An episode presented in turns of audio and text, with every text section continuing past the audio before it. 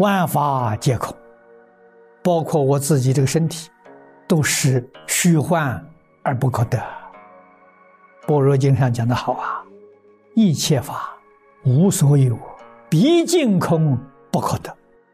真正能把世尊这样的教诲落实在生活当中，那你就天天有进步，天天智慧增长。就像慧能大师啊，在《坛经》里面所说的，他跟五祖讲的“弟子心中常生智慧”，那个境界不是天天生智慧呀，念念生智慧。这是什么人呢？法身菩萨了，明心见性，念念生智慧。他不生烦恼，烦恼没有了，断干净了。在日常生活当中。处事待人接物，一定要随顺经教，决定不可以随顺自己的烦恼习气，那你就没有进步。起心动念非常容易冲动，这功夫不得力啊。在中国，从前老人像李炳南老居士，常常给我们讲啊，这是什么相呢？薄福之相。没有福啊！我们想想对，有福的人怎么样？他稳重，还有有福的人呢，他缓慢，不是那么急急躁躁的，很容易冲动，不福了。老师以前教导我们了，不福之人呢，要原谅他，对他要敬而远之，他很容易生事，会从哪里来？一定从清净心来的。一个人平时言谈举止端正庄严，这是智慧的相；浮躁轻率没智慧。中国古人有所谓“吉人”，这个人吉祥是说他有智慧有福德。这种人呢，言语少，他的举止。稳重、温柔、慈悲。反面的呢，就是浮躁。浮躁是心，表现在外面，他动作很多，言语很多，身心都不能够定下来，他学习就比较困难。这样的人，佛怎么教他？我们在经典里面去看，佛教他持戒。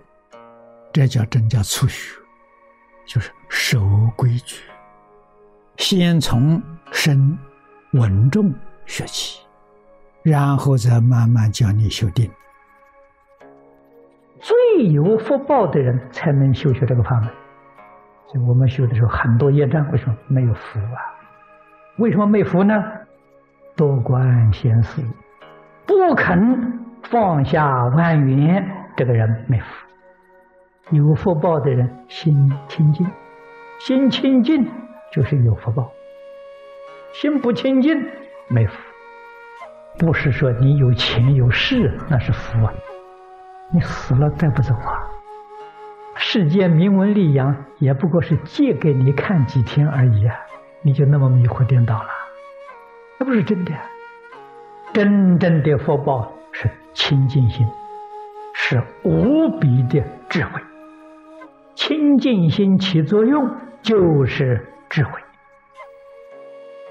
今天大家认为说什么叫福报啊？有财富、有地位，这叫福报，这是你看错了。财富跟地位决定不是福报，为什么呢？很操劳啊，很辛苦啊，那有什么福啊？烦恼多啊。真正的福报是什么呢？这身没事，心也没事，身心无事，这是真正的福报。真正的福报，一般凡夫不能享受啊。为什么？他觉得无私，他感觉到无聊，他不晓得那是真正福报，所以说那个福他不能享啊。身心无事的，这是真正的福报，心里面没有忧虑，没有牵挂。没有烦恼，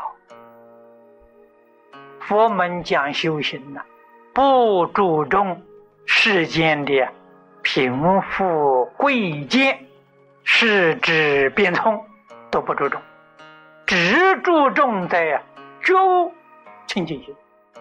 因为一个人觉悟了，心地清净了，这是福慧双眼呐。那个人有福啊，有福的人说身心无私，这是有福。做了皇帝了，日理万机呀，那事情忙得不得了，他有什么福啊？迷在五欲六尘里面，迷在权力斗争里面，他哪有智慧？由此可知，世间人具足福慧很难很难。学佛的人晓得，觉悟之后身心自在，一切都不执着，福具足了，慧具足了，这是真正庄严，真的无边相好身。在中国历史里头。我们看古圣先贤他们的行为，有智慧，有能力，也有福报，去争取，人家不干。